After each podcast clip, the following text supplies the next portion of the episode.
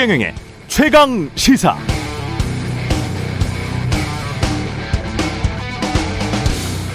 네, 오래전에 12.12 어, 쿠데타에 가담했던 장군, 군인 출신들을 취재할 때가 있었는데요. 한때 국방부 장관이었던 사람 집에 전화를 하니까 그의 부인이 받더군요. 전화 너머로 평화로운 음악이 흘러나오면서 장관님도 이제 쉬셔야죠. 인터뷰 안 하십니다. 라고 고상하고 점잖게 인터뷰를 거부했습니다. 정권의 2인자라고 불렸던 분도 인터뷰를 못했는데요. 강남의 고가 아파트 단지를 걸어가는 모습은 확인할 수 있었습니다. 역시 곱게 늙으신 배우자와 함께 손을 잡고 편안하고 안락한 노후를 보내는 듯 했습니다. 어제가 5.18 광주 민주화운동 43주년이었습니다. 43주년, 43년.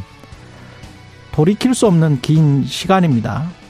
어떤 이들에게는 한 맺힌 시간, 라면 또 어떤 이들에게는 나름 행복한 시간이었을 겁니다.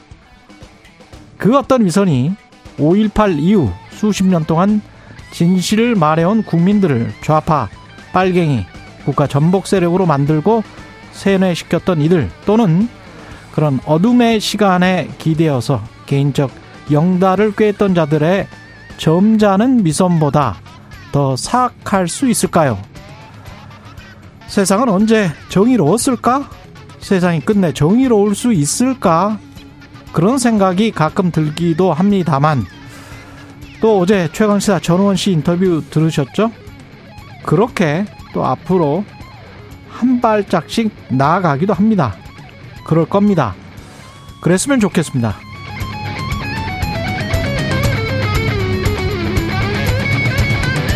네, 안녕하십니까. 5월 19일 세상에 이익이 되는 방송 최경령의 최강시사 출발합니다. 저는 KBS 최경령 기자고요. 최경령의 최강시사 유튜브에서도 실시간 방송합니다. 문자 참여는 짧은 문자 50원, 긴 문자 100원이 드는 샵 9730 공어플 무료고요.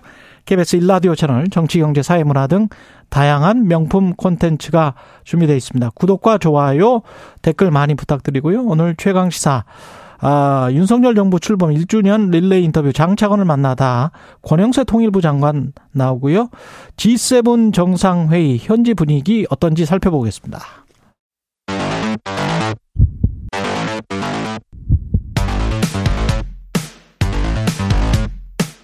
오늘 아침 가장 뜨거운 뉴스 뉴스 unboxing 네, 금요일입니다. 뉴스 unboxing 확장 확장판이 있는 날입니다. 예, 민동기 기자, 김민아 평론가 나와 있습니다. 안녕하십니까? 안녕하세요. 예, G7 히로시마 정상회의가 개막이 됐습니다.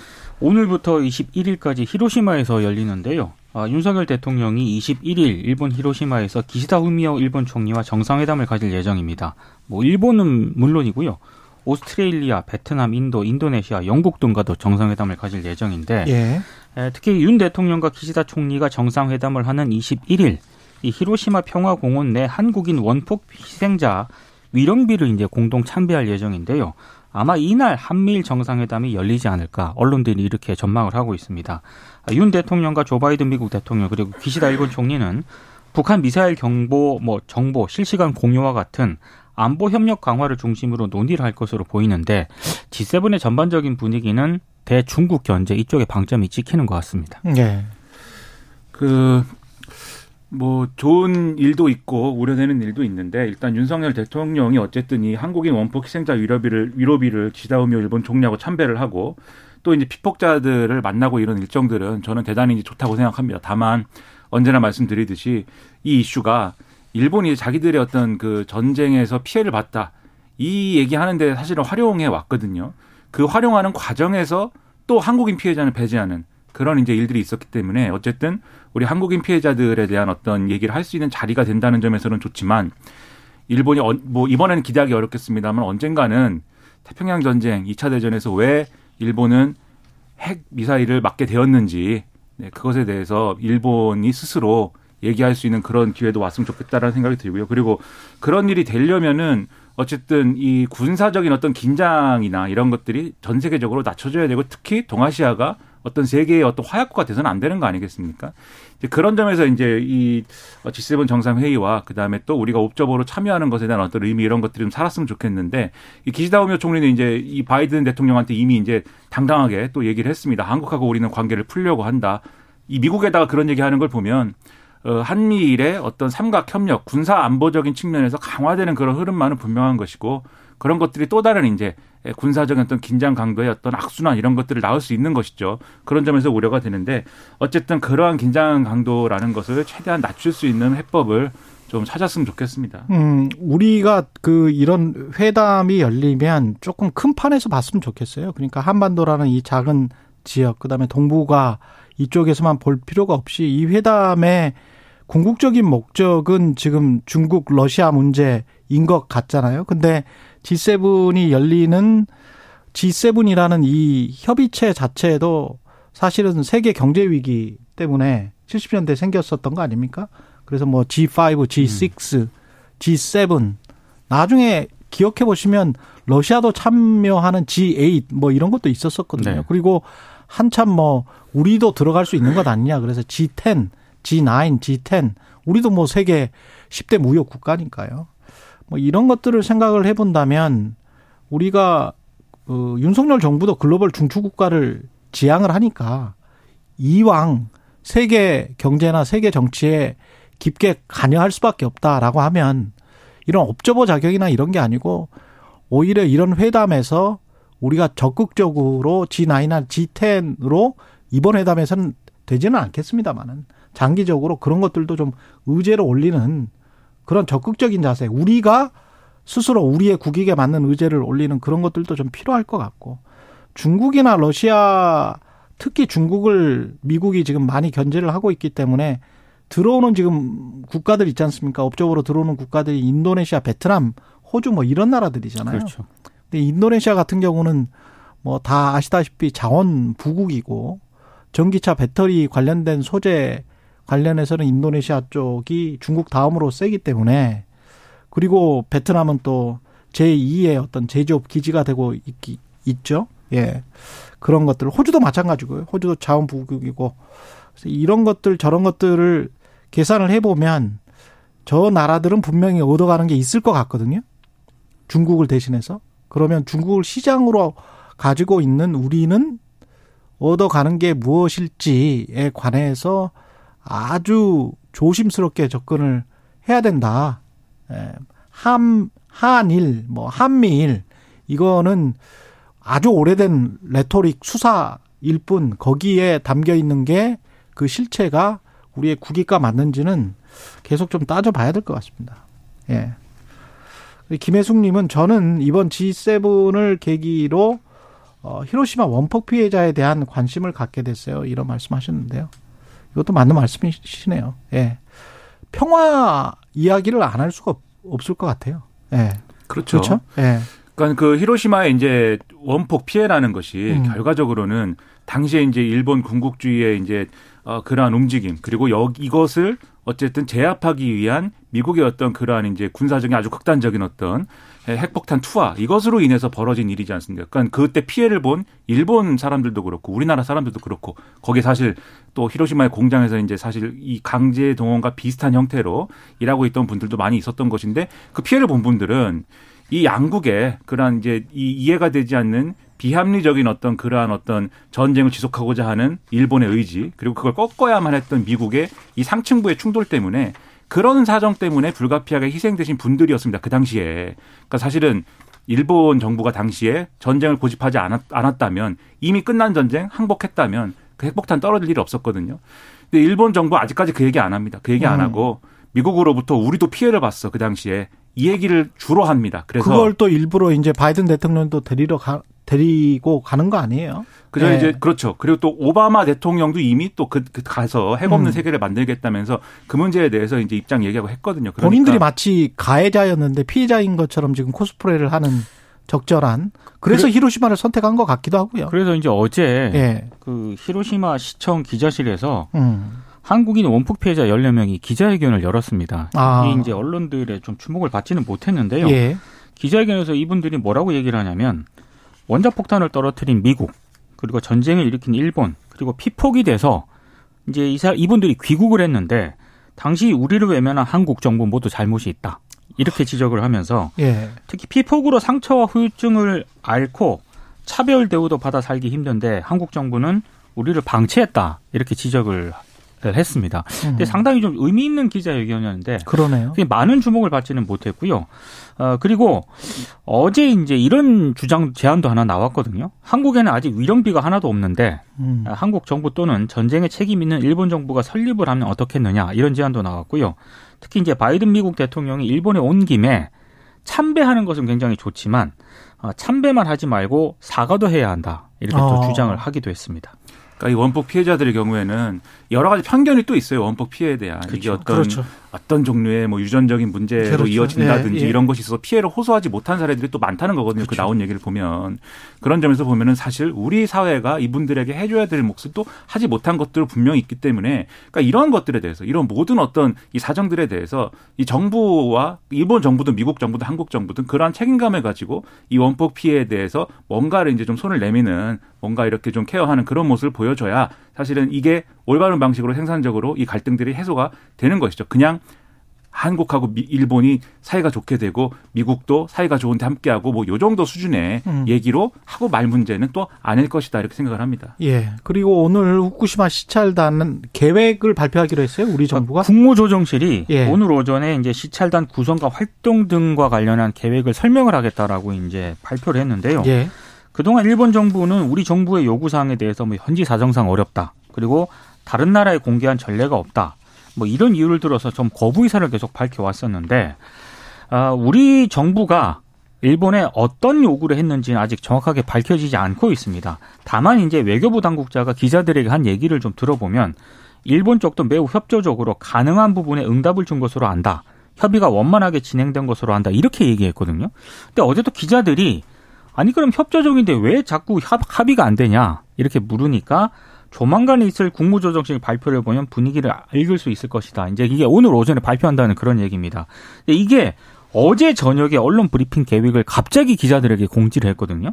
그러니까 쟁점을 둘러싼 양국의 합의가 어느 정도는 좀 마무리된 것 아니냐라는 해석도 나오고 있는데 이건 발표를 정확하게 봐야 할 것 같습니다. 예. 저는 이미 뭐 답정너라는 건 있지 않습니까? 우리가 예. 뭐 한덕수 총리가 얘기했듯이 시료를 채취하고 자체 검증을 하는 것은 아니고 그냥 둘러보는 것입니다만 그 둘러보는 것조차도 일본은 다 해주지 않겠다라고 얘기를 하기 때문에 그래서 사실 협상이 진전이 안 되는 거예요. 아니 어떻게 한쪽에서 사실상 일본이 어, 제공하는 그러한 어떤 프로그램대로 하겠다라고 얘기를 하는데도 어떻게 협상이 진행이 안 됩니까? 그래서 어제 나온 보도 중에 이런 보도가 있더라고요. 지금 쟁점 새롭게 진- 쟁점이 되고 있는 게 하루 피폭 한도이다. SBS 보도였는데, 그러니까 우리 정부는 오염수 정화 및 방류 시설에 오래 머무르면서 보고자 하는 의지를 갖고 있는데, 근데 일본 측은 아 이게 현지 규정상 하루 방사능 피폭 한도가 있다. 그러니까 너무 오래 머무르면 방사능 피폭이 되기 때문에 아, 시찰단이. 네, 그렇죠. 예. 그러면은 이게 안전한 거냐 이런 의문이 드는 거죠. 그러면 예를 들면 아. 방호 장비나 이런 것도 있지 않습니까? 그렇겠죠. 그래서 예. 그러면 어떤 방호 장비를 어떻게 제공받아서 어떻게 착용해서 얼마나 머무를 수 있는 것인지 등에 대해서 어. 협의가 진행 중이어서 그것과 관련된 조율이 이루어지고 있다. 이 설명이거든요. 사실은 그런데 이제 이거 어떤 뭐 굉장히 자세한 어떤 검증 이런 것들을 기대한 국민의 어떤 이 기대에는 미치지 못하는 것입니다만 그조차도 사실 이 협상이 대단히 어렵게 진행되고 있다라는 거에 대해서 여러모로 참 의구심이 남고 아쉽습니다. 이게 과학자들의 영역이고 사실 과학자들도 과학적으로 진짜 검증이 가능할까 좀 의심이 들기도 해요. 그러니까 이런 생각인 거죠. 계속 뭐 안전하다, 뭐 양이 중요하다. 양을 그렇게 조금씩 하면 수산물 먹어도 괜찮고 어떤 뭐 옥스퍼드 대학 그 석자 교수라는 분은 1리터 물을 마셔도 상관없다 처리수. 그렇게 처리수? 얘기를 해서 예. 많은 비판을 받고 있죠. 예. 네. 그분은 평생 예. 그 평생까지는 아니고 인생의 어. 후반부를 그 핵 마니아로 살아온 분이에요. 원자력 마니아로 살아와서 뭐 쓴 책이나 이런 걸 보면은 우리가 예를 들면은 음. 정말 큰 어떤 방사능 누출의 어떤 다량의 어떤 그런 노출이 돼서 정말 직접적인 피해를 입지 않는 한 예. 그래서 예를 들면 체르노빌 원자력 사고 같은 경우에도 발전소 사고 같은 경우에도 간접적 피해를 입었을 경우에 그것은 별달리 우리 몸에 악영향을 미치지 않는다. 음. 엑스레이도 마음껏 찍어도 되고 뭐 아무 관계가 없다. 오히려 우리 몸은 그것을 다 복구한다. 뭐 이런 주장을 책으로도 펴고 여러모로 해왔거든요. 근데 과학계에서도 과학계에서도 그런 주장 자체에 무슨 과학적인 팩트가 뭐 왜곡되거나 이런 건 아니지만 아직도 밝혀지지 않은 것들이 있고 확인해야 될 것들이 있는데 너무 앞서 나가서 그것을 확정적으로 얘기하고 있다 이런 반론이 있고 그러다 보니까 이 교수님의 주장은 좀 편향적이지 않느냐 이런 인식들이 그러니까 있는 거예요 이번에 지금. 시찰단에 예. 어떤 전문가가 참여하는가를 그것도 중요한 것 굉장히 같아요. 중요하거든요. 예. 그러니까 전문가들도 여러 분야가 있지 않습니까? 환경 쪽도 있을 수 있고 의학 쪽도 있을 수 있고요. 그렇습니다. 예. 근데 이제 이런 어떤 후쿠시마 문제에 대해서 굉장히 오염수에 대해서 우려하는 그런 시- 전문가들이 음. 과연 참여를 하는 것인가에 대한 의문도 지금 제기가 되고 이런 있습니다. 편향적 시각을 가진 교수를 국책 연구기관에서 불러서 강연을 해서 음. KBS 보도를 통해서 여러모로 논란이 되고 예. 또 국민의힘의 우리 바다 지키기 TF입니까? 이 문제에 대응하기 위한 기구에서 또 불러서 강연을 듣자고 해서 그것도 또 논란이 되고 그 정부 여당의 행보가 이런 상황인데 지금 후쿠시마 시찰단과 관련된 얘기를 또 하면서 이, 이 뉴스를 보면은 걱정이 굉장히 많아질 수밖에 없다는 것이죠. 근데 과학적으로 검증이 잘 안 되기 때문에 상식적으로 생각을 해야 될 것 같은데 우리가 뭐 발암 물질이라고 해서 뭐 탄고기 같은 거 있잖아요. 탄고기를 의- 의사들은 그렇게 이야기하거든요. 평생 수십 톤 먹어도 아마 암에 걸리지 않을 것이다. 그러니까 수십 톤을 먹어야 암에 걸릴 것이다. 그런 이야기를 하잖아요. 근데 우리는 타, 고기가 타면 떼고 먹잖아요. 상식적으로. 그게 뭐 몸에 안 좋다니까. 그리고 미세먼지가 많은 날은 마스크 쓰고 가잖아요. 네. 그 다음에 아주 안 좋은 경유차가 옆에서 털털거리고 가면 피하지 않습니까? 그게 상식이거든요. 근데 이렇게 많은 미세먼지와 이렇게 많은 자동차와 이렇게 많은 뭐 유해 물질이 있는 이런 환경에서 인류가 지금 계속 살고 있었던 것도 최초인데 거기다가 처리가 됐건 안 됐건 오염수를 또 바다에 뿌려서 그걸 수산물을 수입하는 상황까지 올지도 모른다고 하니 국민들이 걱정을 안 할 수가 있습니까? 그걸 상식적으로 그러면은 국민들이 먹겠습니까? 그런 것들을 좀 생각을 해봐야 될 것 같아요. 그래서 과학적으로 뭐 지금 당장 그거를 오염수 오염 처리수를 뭐 1리터를 먹어도 죽지 않겠죠, 당연히. 죽지 않겠지. 근데 20년 후에 몸의 변화가 어떻게 나타날지는 그분도 모르는 거 아니에요. 그러니까 단정적으로 얘기할 수 없는 네. 문제를 그렇죠. 너무 이제 단정적으로 얘기하니까 그게 이제 논란을 좀 불러일으키는 것 같습니다. 예.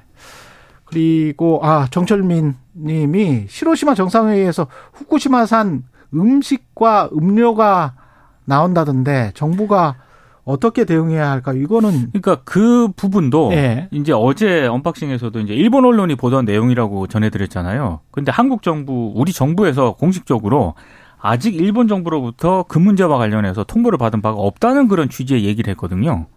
그러니까 이것도 지금 정확하게 어떻게 되는 건지는 좀 지켜봐야 될것 네, 같습니다. 일본 정부는 꾸준히 먹여왔어요. 그렇죠. 그 과거에 보면은 이명박 전 대통령하고 먹여왔어.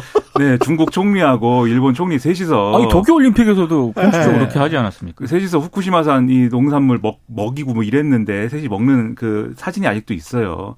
그때 보면 이명박 전 대통령 표정 별로 안 좋은데 그러니까 이명박 전 대통령도 잘 먹는 정치인으로 많이 인식되던 때 아닙니까? 국밥 먹고 이런 영상 때문에. 근데 별로 좋지 않은 표정이었단 말이죠. 그때부터 계속 줬는데 이번에도 당연히 줄이라고 생각하는 것이 합리적일 것 같고요. 그리고 그 자리에서 뭐 거부하겠습니까? 그것을 또 근데 네. 정상들이 가서 나 안 먹어 막 이럴 수는 없잖아요. 아니, 그렇죠. 실제로 되지 않을까. 네. 일본 정부에서 이걸 아직까지 그 통보를 안 해줬다면 아니 그 자체도 문제 아닙니까? 그렇죠. 네. 좀 일본이 진짜 아나무인이네. 네. 이것 이것도 기시다가 외교를 잘하는 건지 뭐 어떤 건지 모르겠네요. 예. 날씨 교통 정보 듣고 광주 이야기 이- 하겠습니다. 네, 뉴스 unboxing 계속 진행하겠습니다. 민동기 기자 김민아 평론가와 함께 하고 있습니다. 어제 윤석열 대통령 어, 광주에 가서 어, 기념일 참석했습니다. 5월의 정신을 잊지 않고 계승한다면 자유와 민주주의를 위협하는 모든 세력과 도전에 당당히 맞서 싸우는 실천적인 용기를 가져야 한다. 음. 이렇게 얘기를 했고요. 5월의 정신 아래 우리는 하나다. 이런 점을 또 강조를 했습니다. 지난해 기념사에 이어서 거듭 자유민주주의 헌법 정신 그 자체라는 표현을 또 사용을 하기도 했는데요. 온 것이 6장 분량의 짧은 기념사였는데 아, 발포 명령자와 민간인 집단 학살 등을 둘러싼 뭐 기- 국가 차원의 진상 규명이라든가 아, 보수 진영에서 거듭되는 5.18 관련 역사 왜곡에 대한 우려는 어제 기념사에 담기지 않았습니다. 아, 특히 또 뭐 인공지능, 첨단 과학 기술 고도화를 통한 호남 경제 발전을 약속을 하기도 해서 네. 이 부분과 관련해서도 좀 논란을 많이 빚었는데 특히 어제 대통령 기념사에서 좀 많이 논란이 됐던 부분은 자유와 민주주의를 위협하는 모든 세력이라는 이 표현인데요. 이게 뭐 그럼 야당을 지칭하는 거냐 아니면 정부를 음. 비판하는 그런 세력을 지칭하는 거냐 아, 그래서 이거 통합보다는 오히려 국의, 국의 세력일 수도 있고. 국외 세력일 수도 있고 예. 뭐 중국일 수도 있고요. 예. 그래서 통합의 메시지보다는 어떤 배제의 메시지가 더 많이 담긴 것 아니냐라는 음. 비판도 제기가 됐습니다. 이제 좋은 점이 있고 그다음에 우려가 되는 점이 있다 두 가지를 말씀드리고 싶은데 일단 좋은 점을 말씀드리겠습니다. 좋은 네. 점에 대해선 일단 어쨌든 매년 대통령이 이 5.18 기념식 참여하겠다라는 약속을 윤석열 대통령이 지키고 있습니다. 저는 그 좋은 일이라고 생각합니다. 예년에 보면은 간이 많이 뭐 그다음에 가면 그러면 이물의 행진곡을 재창을 하니 많이. 그렇죠. 재창을 하니 합창을 하니 더 이상 그런 얘기는 안 하지 않습니까? 네. 이제 그렇다고 하면 어쨌든 역사가 그 정도 이 반발짝 조금이라도 어쨌든 진전되고 있는 것이고 음. 그러한 변화를 어쨌든 윤석열 대통령이 거부하지 않고 있는 것이고 나아가서는 이행을 하고 있다. 그 점 좀 좋다고 생각합니다. 그래서 어. 앞으로도 다른 대통령들도 5.18 기념식에 막 안 온다고 하고 이러지 말고 어 이렇게 좀 빠짐없이 참석을 하고 그리고 노래도 같이 부르는 그런 모습들을 계속 봤으면 좋겠고요. 우려되는 얘기 하겠습니다. 이제 그 지금 말씀하신 대로 이 5.18 정신에 대해서 얘기를 하면서 민주주의의 위기를 초래하는 안팎의 도전에 맞서 투쟁하자 이렇게 얘기한 거에 대해서 그러니까 자, 이 5월 정신은 자유민주주의를 지키는 것이고 자유민주주의를 훼손하는 세력과 싸우는 것이다 이렇게 규정을 한 거지 않습니까? 네. 근데 대통령은 과거의 후보 시절부터 민주당이 자유민주주의에서 자유를 빼려고 했다. 자유민주주의의 이 정신과는 맞지 않는 그러한 세력이다라고 음. 지칭을 해왔어요.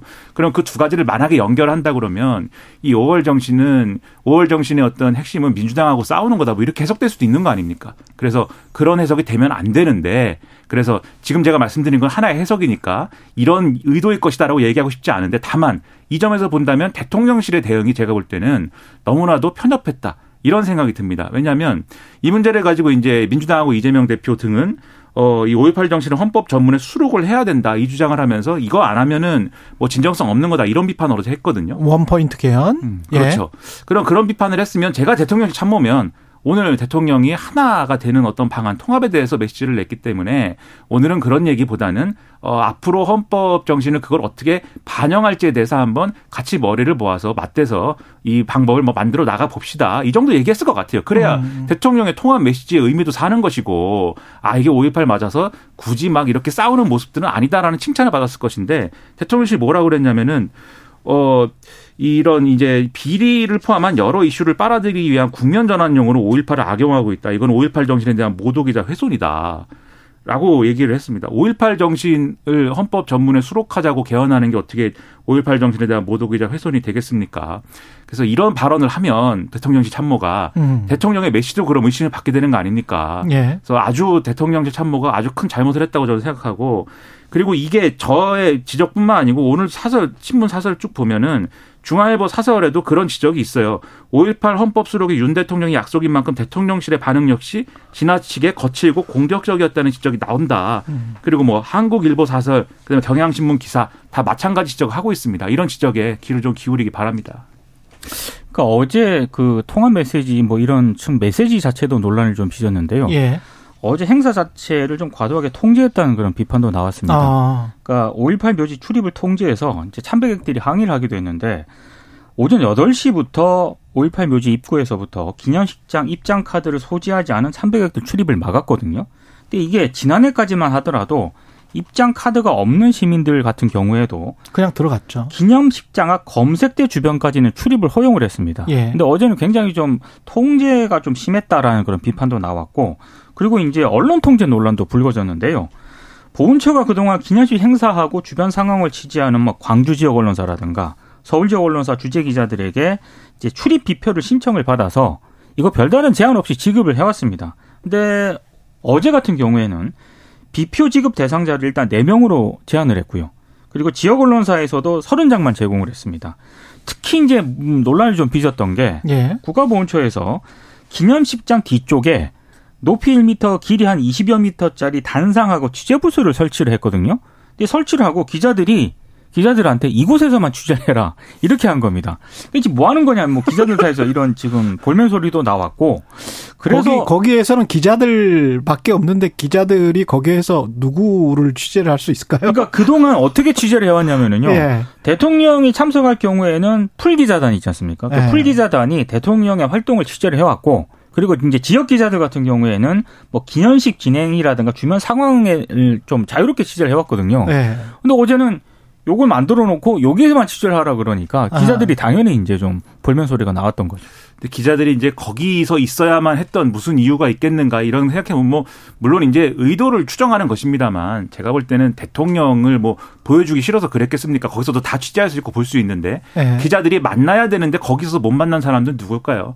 그 기념식에 참석을 하고 그렇겠죠. 그다음에 이 광주 네. 시민들과 또이 어떤 유가족 등등의 요 그렇죠. 관계자들을 그렇죠. 만나는 통로가 매우 협소해진 거예요. 이 어떤 조치들 때문에. 음. 그럼 뒤집어 생각해 보면 대통령이 어쨌든 앞서 말씀드린 것처럼 기념 식에 참석을 한다든지 노래를 부른다든지 또 같이 이제 5월 어머니들하고 입장을 한다든지 이런 건 좋은 일이었지만 광주 시민들 여론이 좋았을까를 한번 좀 생각해 볼 필요가 있는 것이 지금 이제 예를 들면은 여당의 경우에 최근에 이제 김재원 최고위원이라든지 이런 발언의 어떤 여파 그리고 또 과거사 정리위원회 위원장의 어떤 그러한 이해가 되지 않는 어떤 역사 인식에 대해서 바로잡지 않는 어떤 태도 이런 것들에 대해서 화가 나 있거든요. 그리고 화가 나 있는 상황에서 진실 화해의 그렇죠. 진실화의 네. 김광동, 위원장. 그렇습니다. 김광동 위원장 화가 나 있고 오늘 이제 그러한 이제 광주 시민들의 어떤 목소리를 취재한 언론들의 이 보도를 보면은 기념식이나 이런 것도 과거에 비해서 좀 성의가 없는 거 아니냐는 느낌도 받았다. 뭐 이런 목소리도 나오고 해요.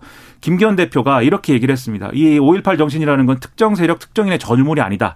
이렇게 주장을 했는데 그 얘기를 하고 싶으면 특정 세력의 전유물이 아니다. 이렇게 주장할 게 아니라 특정 세력의 전유물이 아니도록 자기들이 노력을 해야죠. 예를 들면 이준석 전 대표가 제가 여러 잘못을 했습니다. 이준석 전 대표는 여러 잘못을 한 사람이지만 이 문제에 대해서는 나름대로 노력을 많이 했잖아요.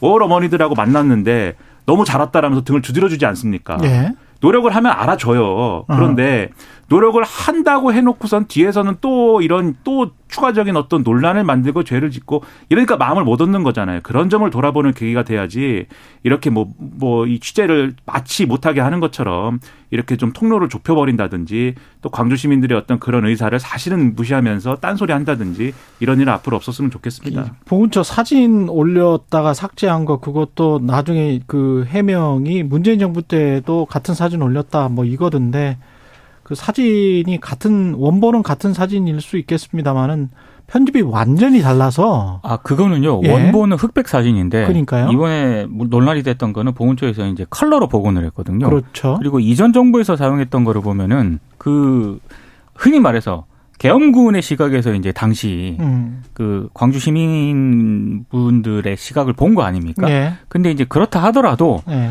어 굉장히 좀 이를테면 푸른 계열색이라든가 음. 이런 거를 칠해서 이제 슬픔의 어떤 그런 이미지를 강조를 해왔거든요. 그 뒤를 완전히 검정색 필터로 그냥 맞습니다. 거의 뭉개다시피 해가지고 예. 뒤보다는 앞에 이제 글씨가 아주 강조되는 그런 편집이었고 네. 이번 같은 경우는 계엄군의 그, 그 남색 헬멧 그게 아주 강조되게 보이면서 그게 거의 사진의 3분의 1을 다 차지를 해버리고 저 뒤에 버스 위에 올라가 있는 시민들 모습이 보이기 때문에 그거는 마치 글쎄요. 그렇게 아주 선명하게 해놓고 이거는 아, 그러, 그러니까 삭제를 했겠죠. 그러니까 보훈처에서 그러니까 삭제를, 삭제를 하면서 앞으로는 네. 세세한 네. 주의를 기울이겠다라고 얘기를 했거든요. 그 그러니까 세심한 주의를 왜 못 기울였을까? 네. 그리고 나중에 와서는 또 같은 사진을 원본 사진은 같은 거를 한번 어 지난 정부에서도 한 것 아니냐 뭐 이런 식으로 변명한다는 게 좀 그러네요. 그러니까 지금 진정성 왜뭐안 알아주느냐 이거 아닙니까? 음. 근데 이 사진 논란 같은 것도 그동안에 진정성을 증명해 오고 진정성을 다들 믿는 상황이었으면 이 사진 얘기를 그렇게까지 했을까요, 사실. 지금 이렇게까지 우리가 얘기를 할까요? 그렇지 않지 않습니까? 그 의심되는데. 그 말도 맞습니다. 그 맥락의 네. 연장선에서 사진이 그러니까 네. 이것도 좀 이상해. 얘기가 이렇게 되는 거 아닙니까? 그러니까 여전히 이 정치적으로 이 문제를 어떻게 푸느냐의 어떤 핵심적인 책임 그리고 그래야 될 어떤 의무는 집권 여당에 아직도 있는 것이고 그건 끝나지 않은 과제인 것이다. 이렇게 강조를 하고 싶습니다. 5.18 원포인트 개헌과 관련해서도 여당 그리고 대통령실은 정치적으로 지금 밀어붙이는 거다. 민주당이 그렇습니다. 예. 어, 그리고 이제 대통령실하고 국민의힘 쪽에서 나오는 그런 얘기는 어, 내년 총선 뒤에 이른바 포스트 87년 체제 헌법을 만들면서 5.18 정신도 이때 전문에 넣는 게 합리적이다. 이렇게 얘기를 하고 있거든요. 그러니까 원포인트 개헌에 대해서는 상당히 좀 부정적인 것 같습니다. 그러니까 음. 이후에 총선 이후에 개헌 논의 합시다. 그럼 되지 않습니까? 그렇죠? 그러면 되는 걸 네. 이런저런 뭐 공격의 어떤 의미를 담은 논리를 덧붙여서 왜 그러한 얘기도 다 퇴색되게 만드는지 잘 모르겠습니다. 예.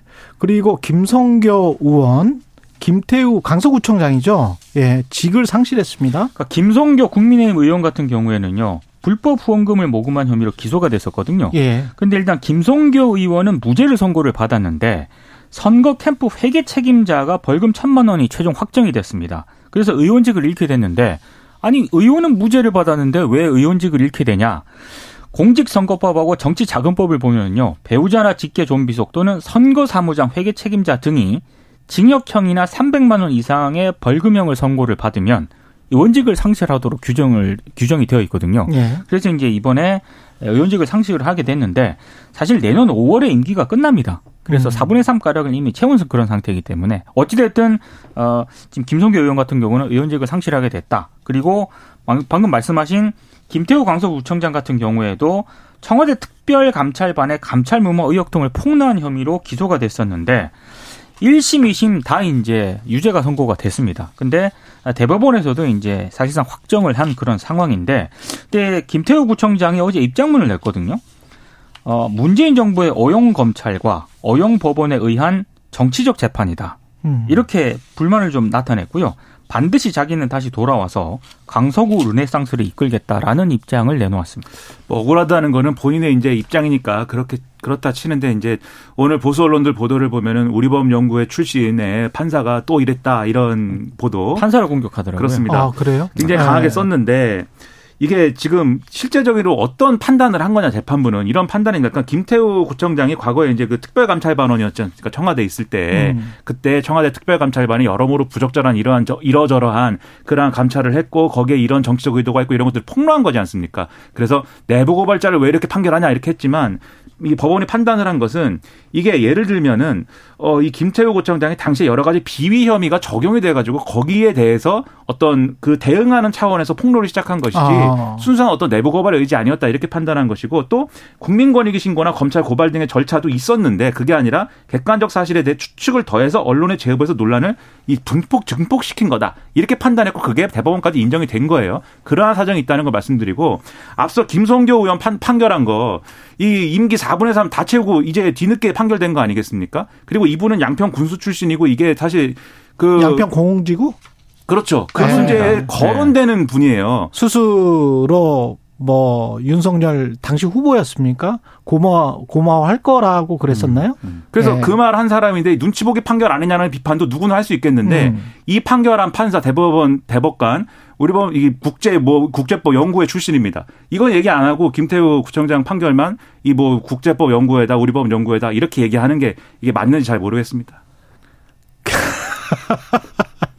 자꾸 그렇게 저기 사람을 이렇게 딱 낙인 찍 기를 해가지고 그렇게 하면 그게 계속 돌아올 그렇죠. 수밖에 없거든요. 전 정권에서도 그렇죠. 민주당 사람들이 판사 되게, 공격한다고 되게 안 좋은 것 같아요. 저는 네. 뭐 얼마나 그 공격을 했는데 왜 네. 그렇게 기사를 쓰는지 잘 이해 안 됩니다.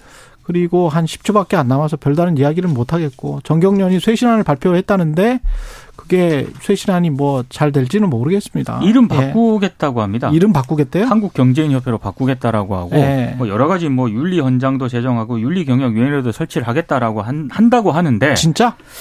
어그 우려가 예. 오늘 또 사설 등 일부 언론들이 사설을 통해서 그런다고 바뀌어지겠느냐? 한두 번이 아니었거든요. 그런 비판을 네. 좀 제기를 하고 있습니다. 이름을 시사평론가에서 뭐 시사 논평가로 바꾸면 뭐 나아지겠습니까? 여러모로 의문입니다. 뉴스 unboxing 지금까지 민동기 기자 김민아 평론가였습니다. 고맙습니다. 고맙습니다.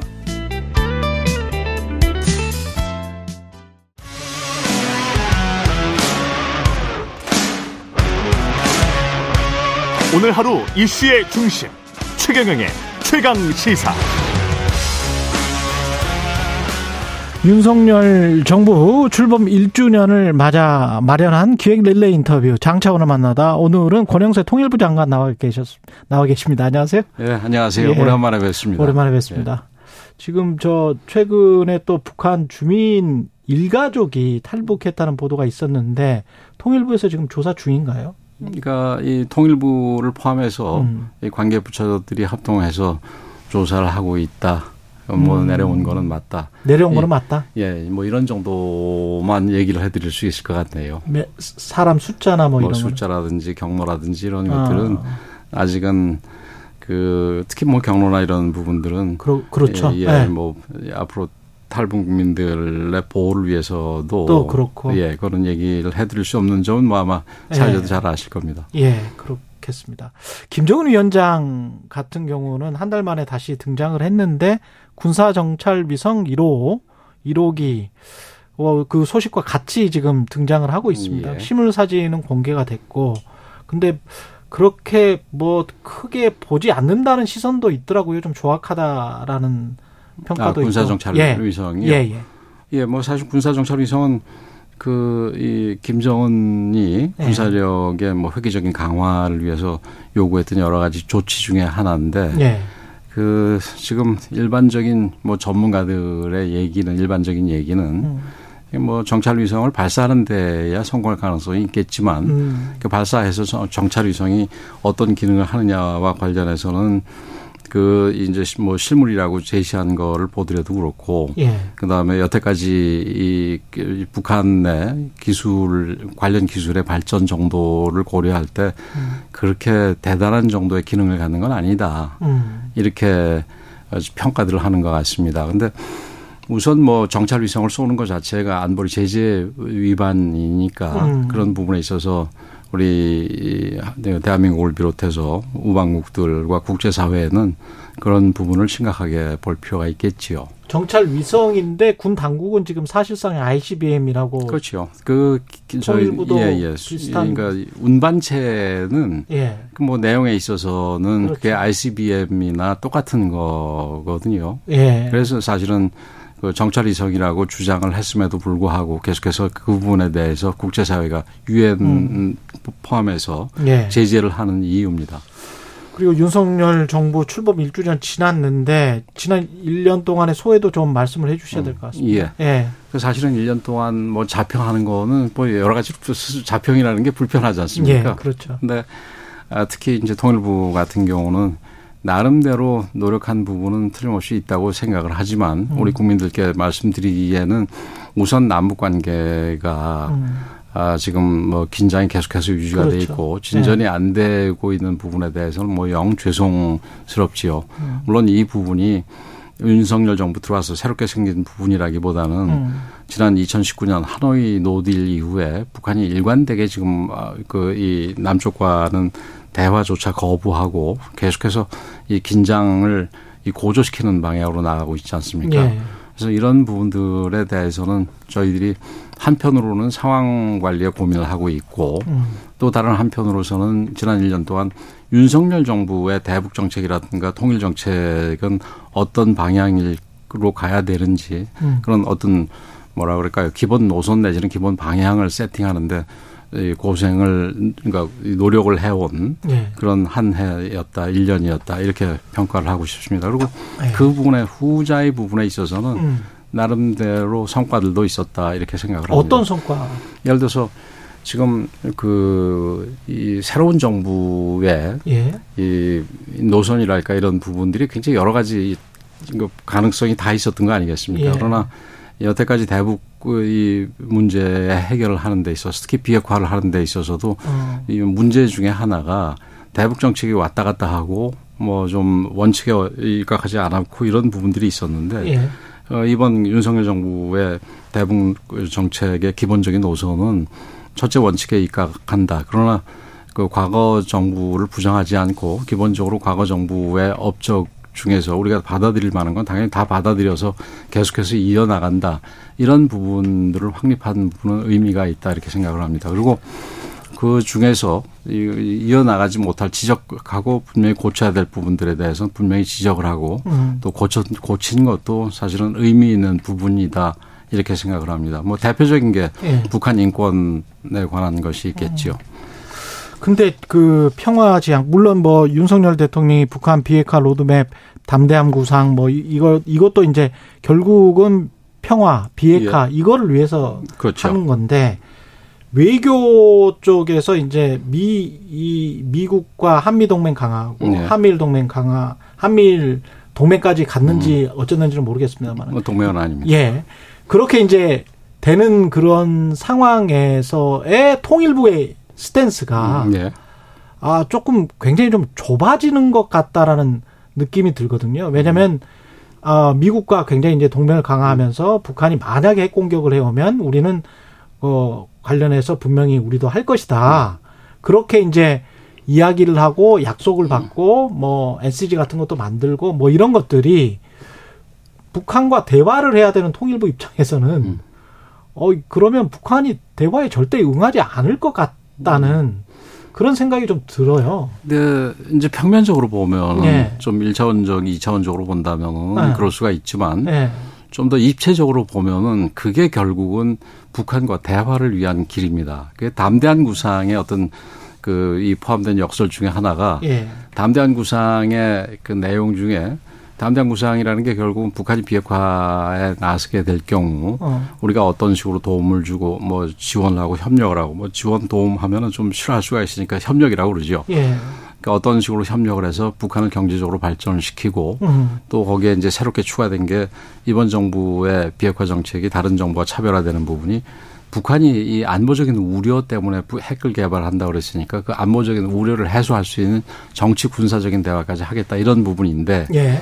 그건 어째 어쨌든 대화로 나와야지 되는 거 아니겠습니까? 음. 북한이. 예. 그래서 그런 대화를 이끌어내기 위해서는 북한이 이렇게 지금 2019년 이후에 지금 대화도 거부하고 긴장 음. 고조로 가는 이유가 뭐 여러 가지가 이유가 있겠지만 근본적으로는 자기네들이 핵을 갖고 있으니까 음. 무서울 게 없다라는 부분 아니겠습니까? 예. 근데 그런 부분에 대해서 우리가 확장 억제, 조금 아까 얘기하신 뭐 NCG 그룹도 포함하고 예. EDSCG 건 기존에 있었던 건데 지금 이 정부 들어와서 새롭게 예, 새롭게라기보다는 그 전에 정부에서 잘 운영 안 했던 거를 지금 이 정부에서 음. 운영을 하는 거지요. 예. 이제 이런 조치들을 통해서 그리고 이 전략 이 자산들이 전략 그 핵, 핵 전략 자산들이 뭐 저기 주기적으로 한국으로 오고 이런 부분들이 소위 확장 억제 아주 단단한 확장 억제를 통해서 북한이 믿고 있는 그 핵무기를 무력화시키는 것이요. 예. 이제 그런 상황에서 북한이 여러 가지 그 뭐 핵을 뭐 개발을 하든 뭐 이렇게 고도화시키고 그다음에 미사일 고도화시키고 이런 식의 어떤 이 뭐라 그럴까요 도발 행위를 하는 부분에 대해서 분명하게 제재를 가함으로써 음. 북한이 이제 이 대화를 포기하고 다른 잘못된 방향으로 나가는 거를 단념을 시키고 대화의 장으로 이끌어 나오도록 하는 것 예. 이런 것들이 담대한 구상 속에 다 포함 들어가 돼서 들어가 있는 부분들입니다. 예. 그래서 있었죠. 결국은 예. 그래서 결국은 예. 우리도 무슨 뭐, 뭐, 무력으로 무슨 뭘 하겠다는 얘기가 건 아니라. 예. 그런 이 억제와 제재 같은 확장 억제와 제재 같은 것을 통한 단념 조치를 통해서 음. 북한을 대화 혹은 외교의 장으로 끌고 나오겠다라는 게 우리 그 이 비핵화 정책 담대한 그렇죠. 구상의 어, 어떤 그 전제와도 같은 부분입니다. 근데 통일부는 분명히 그런 것 같고 장관님은 그런 말씀을 계속 하시는데 그 세계 정세를 봤을 때 우리가 이제 미국 그 다음에 북한은 중러 그래서 북한 입장에서 봤을 때는 지금 국경도 코로나 이후에 예. 중국이랑 뭐 왔다 갔다 더 활발하게 하게 될 것 같잖아요. 뭐 아직은 아직은 뭐 국경이 완전히 열리지는 않았습니다. 완전히 열리지는 않아요. 예, 뭐 차량 정도 하고 기차 차량 정도. 일부가 가지 완전히 열린 상황은 아닙니다. 예. 그리고 아까 정찰 위성도 마찬가지고 그 부품은 어디서 구했으며 음, 예.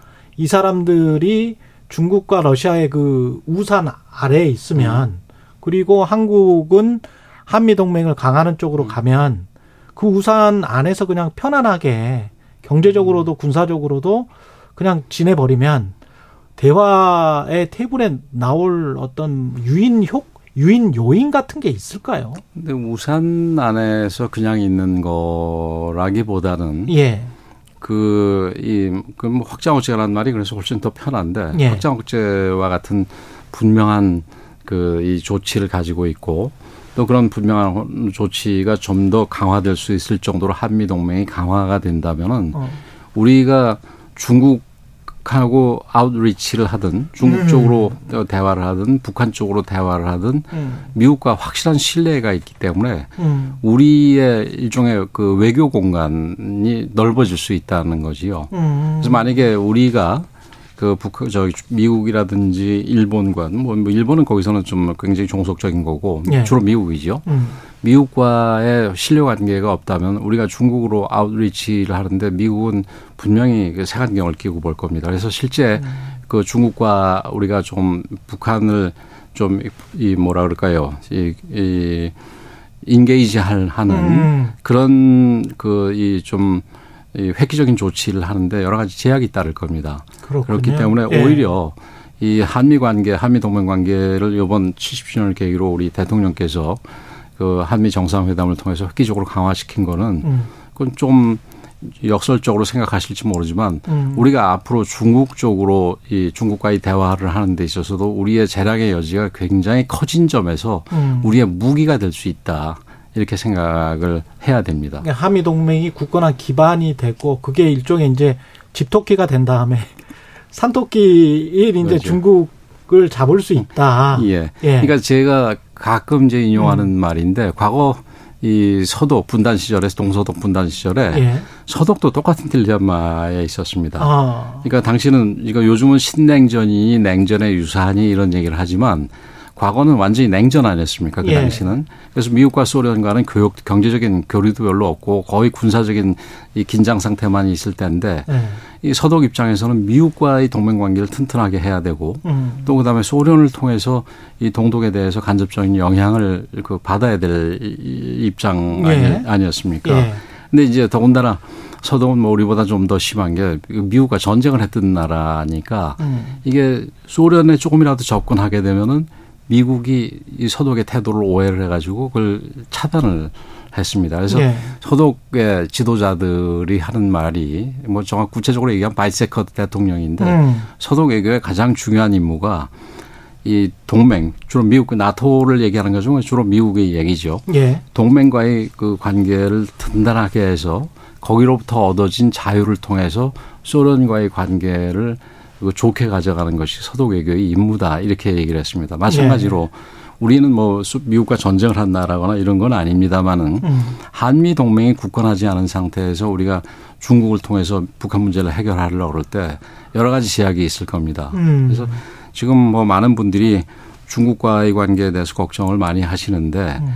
뭐 앞으로 지금 중국도 그렇고 우리도 그렇고 지금 앞으로 이 한중 관계를 좀 개선해 나가면은 북한 음. 문제를 풀어 나가는데 그리고 특히 이 북한이 대화로 나아오게 할 수 있는데 좀 이 도움이 많이 될 거라고 생각이 됩니다. 사실은 음. 이 한중 문제가 이렇게 된 부분은 뭐 기본적으로는 미중 간의 갈등이 이 가장 우선적이지만 예.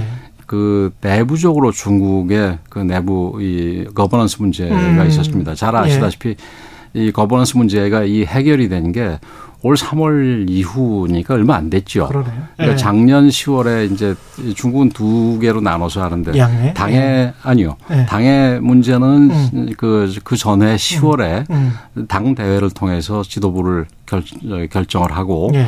그다음에 국가의 문제는 정부의 문제는 그 다음에 양회를 통해서 합니다. 그래서 이제 네. 3월에 이 전인대와 그다음에 정협이 네. 두 개가 있다 그래가지고 음. 양회라 그러는데 음. 그게 끝나서 시진핑의 사면임이 확정이 된 거가 음. 이제 불과 지금 이제 한두 달밖에 안 된 셈이죠. 음. 그래서 우리는 또 그 전에 중국과의 문제 전에 그러니까 중국과의 그 이 접근을 통해서 우리가 뭔가 풀어나갈 때 미국의 어떤 그 확고한 뒷받침을 받을 음. 필요가 있으니까 그러나 그 전에 지난 정부에서 한미 관계가 매우 안 좋아서 미국의 실 미국 쪽하고 신뢰 관계가 형성이 돼 있지 않으니까 음. 우선은 그 실- 신뢰 관계를 회복하는 게 굉장히 중요했죠.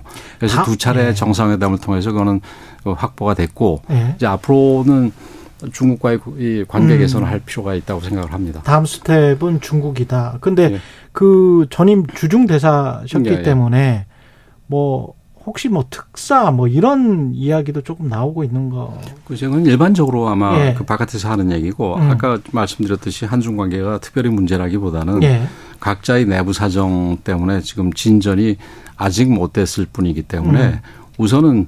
정상적인 그 예, 일반적인 외교 채널을 통해서 먼저 음. 하고 예. 거기서도 안 될 경우에는 뭐 누가 됐든 특사 문제를 거론하거나 이럴 필요가 있겠지요. 아. 예, 우선은 일반적인 외교 채널로 진행하는 게 우선순위라고 생각을 합니다. 그렇게 해서 중국을 설득을 하고 중국 중국과 손을 잡아서 우리의 어떤 통일 미래 구상 같은 게 있을 것 같거든요. 예, 예. 그건 뭔가요? 우선은 뭐, 저, 저 비핵화와 한반도의 긴장 완화겠죠. 특히 예. 비핵화와 뭐 이 미사일이나 이런 부분이나 일반적인 뭐 다른 그 도발이라든가 이런 거하고 달라 가지고 이 저희들이 생각을 하기에는 비핵화 부분은 중국도 그 우리뿐만이 아니라 미국하고 같은 생각을 할 수 있는 부분이라고 생각을 합니다. 예. 그러니까 이게 이 핵이 그러니까 이 북한에까지 확실하게 이, 이 뭐라 그럴까요? 이 확산이 돼서 음. 그게 또 좀 느슨해진 소위 loose nuke라 그러는데 예. 느슨해지게 될 경우에 그래서 그 비국가 행위자 non-state actor들한테 넘어가게 될 예, 경우에 예, 예. 그거는 테러 전- 집단이나 뭐 이런 그렇- 것들. 그렇죠. 이전 세계적인 재앙이지만 음. 그 재앙은 중국으로서도 굉장히 큰 재앙입니다. 중국도 국경이 굉장히 많고 그렇군요. 그 서부 위구르도 예. 예, 신장 위구르라든지 여러 예. 가지 좀 걱정해야 될 부분들이 있습니까? 예. 안, 있, 있지 않습니까? 예. 그래서 이런 부분들을 생각을 했을 때는 이 중국과 협력을 할 부분이 틀림없이 있다고 보여지는 거지요. 음. 그래서 중국과 이런 부분을 통해서 비핵화 협상에서 중국의 도움을 받게 된다면은 음. 비핵화 진전이 조금 더 쉽게 이루어질 수 있다고 생각을 합니다. 그런 경제적인 부분들도 조금 좀 뭐랄까요? 중국이 경제 전문가들은 그렇게 뭐 좀 의심하는 분들이 있더라고요. 중국이 뭐 약간 그 공식적인 어떤 것들을 통해서가 아닌 비공식적인 것으로 한국을 좀 압박하고 있는 것 아닌가 뭐 이런 그건 지금 북한 문제가 아니라 한국에 대해서 예, 예, 직접적인 한국에 대해서 예, 예, 예. 그 요즘 뭐 전 세계적으로 소위 지경학적인 조치라고 예. 그러는데 그 이제 뭐 이 경제 문제를 경제적인 이유에서 푸는 게 아니라 그러니까 이 안보 문제의 어떤 수단으로서 쓰는 부분이 뭐 많은 나라들이 그렇게 쓰고 있습니다만 특히 네. 중국하고 러시아가 그런데 굉장히 그런 조, 장, 조치들을 잘 활용하는 나라들로 알려져 있습니다. 음. 뭐 우리 경우도 마늘 파동이라든지 그렇죠. 예. 사드 이후에 한한령이라든지 이런 부분이 있었지 않습니까? 예. 근데 그뭐 사드 이후에 한한령 같은 경우는 중국도 그 부분에 대해서는 조금 뭐 이 자기네들이 잘한 조치가 아니었다라는 그 생각들은 하고 있는 것 같습니다. 그래서 예. 이런 이런 부분들을 그래도 좀 좀 더 교묘한 방법을 할 수가 있으니까 음. 우리가 이제 한미 관계, 한미일 관계가 그 어느 정도 자리를 잡았으니까 이제 앞으로 중국과의 어떤 대화를 통해서 경제적인 문제도 풀어나가고 음. 그다음에 이 북핵 문제라든지 음. 북한 문제도 풀어나가고 이런 시기가 됐다고 생각을 합니다. 그 음. 경제적인 문제 같은 경우도 소위 문제 반도체 문제가 가장 그렇죠. 이좀 이 민감한 문제일 텐데 예. 우리가 이번에서도 뭐 중국과의 관계에서 조금 우리가 저기 여유를 얻었습니다만은 음. 그 미국과의 이, 이 신뢰 관계, 동맹 관계가 분명해진다면 아주 음. 확실해진다면 예. 그럼 우리가 중국 과의 그이 경제 문제에서 반도체 같은 민감한 문제를 풀어나가는 데 있어서 어. 미국의 어떤 그 이 동의, 뭐, 뭐 음. 동의를 받아서 반드시 해야 되는 건 예. 아니겠습니다만 예. 미국의 이, 이 우리의 생각에 동의해 줄 가능성, 그 범위 이런 음. 것들이 훨씬 커질 거라고 생각이 됩니다. 그런 점에서 또, 그, 저, 지난 한미 정상회담에서 예. 한미 관계가 아주 획기적으로 업그레이드 된 부분은 매우 음. 의미가 있는 부분이라고 생각을 합니다. 예. 그런 문 특히 뭐 삼성이나 SK 하이닉스 뭐 10년 동안 뭐 5% 정도 유지비만 써라 뭐 이런 부분들 반도체 칩스법 예, 예. 관련된 것들은 조금 좀 빨리 풀려졌으면 좋을 것 같고. 중국과 미국과 계속해서 이 논의를 하고 예. 또 우리가 중국과 협의를 하면서 예. 그 우리의 활동 공간을 조금씩 넓혀가는 게 필요하다고 봅니다. 중국 에서 야간 문제에 관해서 어떤 명확한 입장을 보여라 뭐 이렇게 요청하거나 뭐 그러지 좀 않을까요? 예, 중국은 좀 무리한 부분이 우리가 양안 문제에 있어서 예. 이 워딩이 좀 더 강하냐 좀 덜하냐 차이일 음. 뿐이지, 뿐이지. 그럼 하나의 중국 원칙과 분쟁의 평화적 해결 원칙과 이런 부분들은 음. 이미 중국과 다 동의가 된 부분이고 예. 또 우리가 계속해서 해왔던 부- 내용들이거든요. 예. 근데 이런 부분들에 대해서 뭐 우리도 좀 민감한 부분에 있어서는 좀 신경을 써서 발언을 할 필요는 있겠지만 예. 뭐 지금까지 발언이 중국에 대해서 어 중국 굉장히 이. 뭐랄까요 자극을 하는 발언이었다라고 일방적으로 평가하는 건 좀 문제가 있다 생각을 합니다. 아, 그렇군요. 예. 그 문자가 하나 와 있는데 김재영 님이 장관님 한미 정상회담을 계기로 한국 외교의 입지가 더 넓어질 수 있다고 하셨는데요. 미국과의 네. 관계에서도 같은 전략으로 접근하면 우리가 더 얻어낼 수 있는 게 많지 않을까요? 줄타기를 하면서 주- 미국과의 관계입니까? 이제 중국과의 관계입니까? 한미 정상회담으로는 아마 제가 이야기는 예. 를 들어서 중국 카드를 활용을 음. 해서 미국과의 그 관계에서 좀 아. 더 얻어내는 거 아니냐 뭐 이런 취지 그러, 그렇게 이런 취지 같습니다. 그런 취지로도 예, 네. 읽히네요. 예, 예. 우리가 과거 그 아까 제가 서독의 얘기를 들었는데 예. 이, 이 얘기를 저 예를 들었는데 예. 거기 내부에서도 그런 얘기를 하면서 서독이 이 미국과 소련 사이에서 줄타기를 잘못하다가는 완전히 표류할 수가 있다. 음. 양쪽으로 다 버림을 받 우리 우리 박쥐 우화가 있지 않습니까?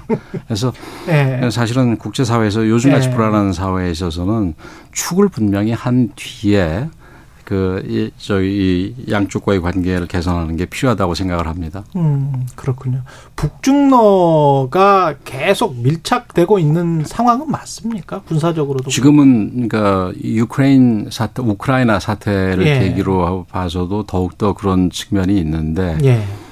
아마 중국은 지금 이런 상황이 반드시 이 환영할 만한 상황은 아니라고 봅니다. 음. 그러니까 나름대로 그 이제는 지역 강국을 넘어서서 예. 저 세계적 글로벌 파워로 가는데 이 러시아 같은 경우는 지금 우크라이나 침공이 분명히 국제법 위반이고 예. 그다음 침공 자체도 그렇지만 그 이 전쟁이 진행되는 과정에 있어서 러시아의 행태도 이 여러 가지 국제법이라든지 국제 어, 그 저기 원칙에 어긋나는 게 굉장히 많지 않습니까? 예. 이런 상황에서 이 동일시되는 부분에 대해서는 좀 좀, 이 동료시 되는 부분에 대해서는 좀 부담이 있을 거라고 생각이 됩니다. 음.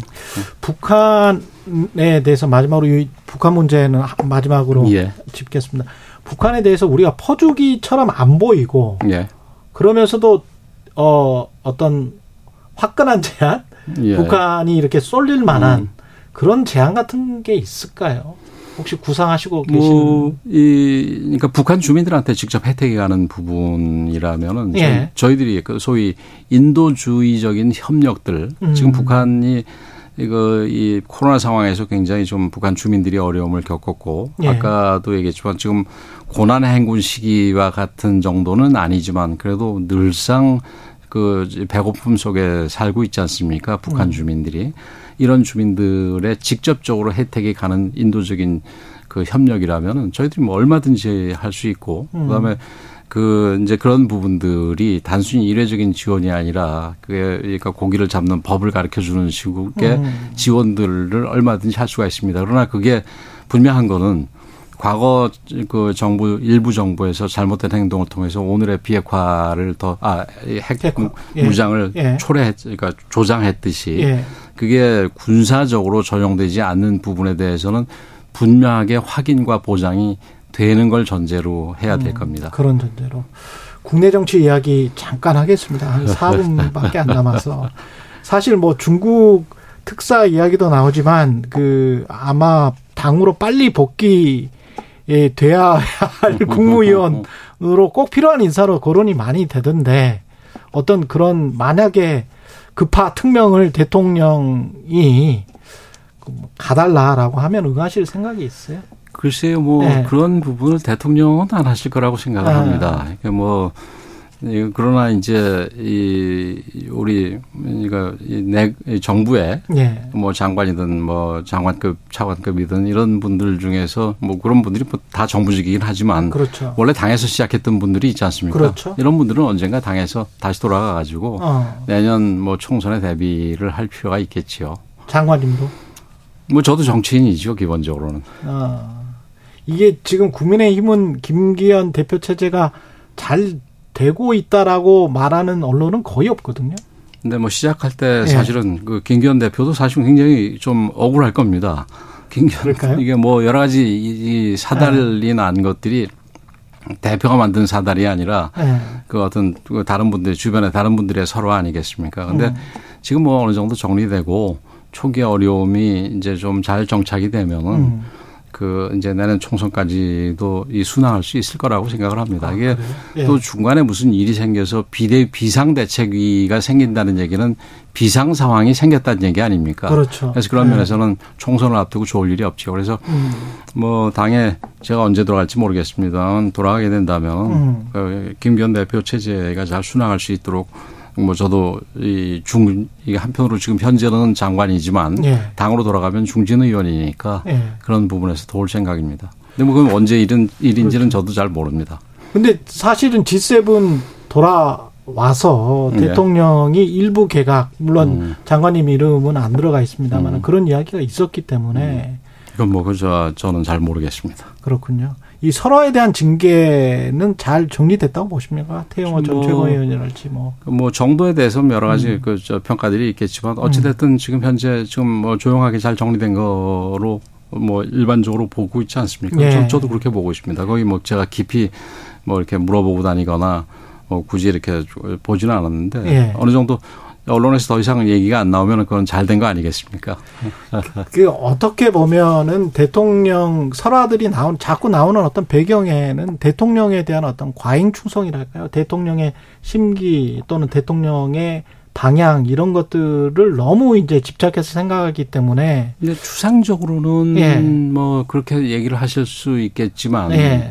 근데 그 세부적으로 들여다보면 사실은 그렇지는 않지요. 아, 그러니까 김재원 의원 같은 경우에 주로 5.18 무슨 뭐 이 이 또 누구죠 그 전광훈 목사 뭐 그렇죠, 이런 그렇죠. 얘기 예, 아닙니까? 근데 그게 예. 뭐 대통령 하고 어, 상관이 있는 건 아니죠. 예, 예. 그리고 4.3과 관련돼서 태영호 의원 얘기한 거나 뭐 이런 부분들도 네. 그, 그것도 뭐가였죠? 아, 그 뭐 그거는 뭐 공천 관련 얘기는 음. 뭐좀 끌어대 끌어다가 연결을 시킬 수가 있겠습니다만 음, 음. 뭐 태영호 의원 얘기하면 자기가 좀 이렇게 과장을 한 거, 어, 나 이렇게 아. 얘기를 하고 있지 않습니까? 예. 예. 그 그리고 대통령과 여야 대표가 만나기는 만나야 될 것 같은데 어떻게 보세요? 글쎄요, 이- 여, 그러니까 우선은 지금 뭐이 현안들이 국회에 있으니까 음. 그걸 원내대표들이 처리하는 거 아니겠습니까? 그래서 음. 대통령실에서 원내대표 회동을 제안을 했는데 굳이 뭐 원내대표가 아니라 실제 일을 하는 원내대표가 아니라 예. 그 대표 회동을 해야 된다 이거는 뭐 잘 모르겠습니다. 원내대표 회동 하- 먼저 하고 예. 또뭐 필요하면 나중에 뭐 대표 회동이 있을 수가 있는 거지. 그러니까 대표 회동 먼저 안 하면은 원내대표 회동도 안 하겠다. 우리 박강원 원내대표가 굉장히 합리적인 분인데 음. 아마 내부에 여러 가지 눈치를 봐야 되는지 뭐 그런 식으로 계속 얘기하는 거는 저는 그- 그러나 이해할 수가 없습니다. 근데 뭐 제가 그런 문제를 그 자꾸 얘기하면은 그거는 이제 장관의 입장이 아니니까? 거기 거기까지 하겠습니다. 예. 한 10주밖에 안 남았는데 대통령께 뭐 이렇게 자주 만나세요 이런 말씀도 하실 수 있는 위치인 것 같긴 한데 장관님이 뭐, 뭐, 제, 저 우선 저, 예. 저, 저, 저기 통일부 일을 아, 해야 해야지. 되지. 예. 권영세 통일부 장관이었습니다. 고맙습니다. 예, 고맙습니다.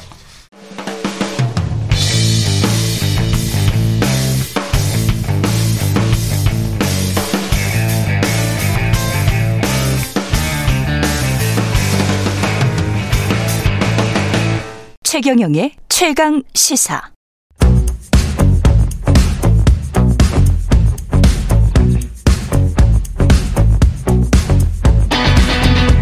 심리로 들여다보는 세상 이야기. 뉴스는 십니다. 네, 정치, 경제, 사회 등 우리 사회의 다양한 이슈를 심리학적 관점에서 풀어보는 시간입니다. 최경영의 최강시사 뉴스는 십니다. 아주대학교 심리학과 김경일 교수 나오셨습니다. 안녕하세요. 안녕하세요. 예.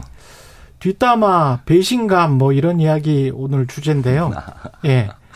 교수님 같은 경우에 뒷담화 하는 거를 우연히 알게 된 뭐 경험 같은 거 많, 있으시죠, 가끔? 아니 그게 없을 수가 없잖아요. 예, 저도 있, 저도, 이거, 저도 그런 거 있습니다. 예. 저도 예. 저는 어제도 최 기자님 뒷 담화 그냥 담화를 했는데 아, 그랬었어요?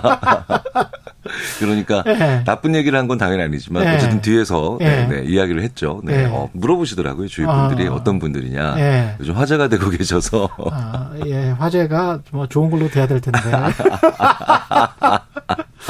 예, 근데 뒷담화를 한 거를 이제 알게 돼서 근데 이제 나쁜 소리를 했단 말이죠. 음, 네. 그러면 이제 배신감이 들 텐데 네. 그럴 때 주로 배신감이 드는 거죠 사람이라는 게. 뭐 뭐냐면 음. 어 나한테 그런 얘기 앞에서 안 하니까. 그렇죠. 어, 네, 네. 그러니까 왜 나한테 보여주는 모습이랑 그다음에 내가 없을 때 보여주는 모습이 다를 때 우리가 배신감을 느끼는데 그러네요. 저는 심지어 이런 경우도 있었어요. 음. 그 친구가 저는 굉장히 오랜 시간 동안 아 이 친구가 뭐 족발 음. 뭐 아니면 뭐 보쌈 뭐 껍데기집 예. 이런 이런 좀 서민적 음식 좋아하는 친구인 줄 알았는데 예. 그래서 저랑 그- 늘 그런 걸 한 10년 넘게 먹었거든요. 예. 얘가 그렇게 그 French 레스토랑을 좋아하는지 몰랐었어요. 아, 돌려서 잘 소재를 말씀해 주셨습니다. 생각이 잘 안 나게. 뭐 신발 이런 거 말씀 안 하셨어요. 네, 네. 그래서 네, 아, 이제 고민 많이 했습니다. 예, 고민을 굉장히 많이 하고 오셨습니다. 예, 다양한 종류의 예, 나한테 보여준 모습과 예. 아, 그다음에 다른 모습을 나 없을 때 보일 때 예. 우리가 포괄적으로 배신감을 느끼죠. 그 정치인들한테 음, 유독 배신감을 자주 느끼는데, 어, 그 이유는 그 음, 음, 음. 보인, 본인이 보여주고 싶어 했던 이미지와 그리고 실체가 다를 때 이제 배신감을 느끼는 거잖아요. 그 게다가 예. 그 다른 경우가 이런 경우예요.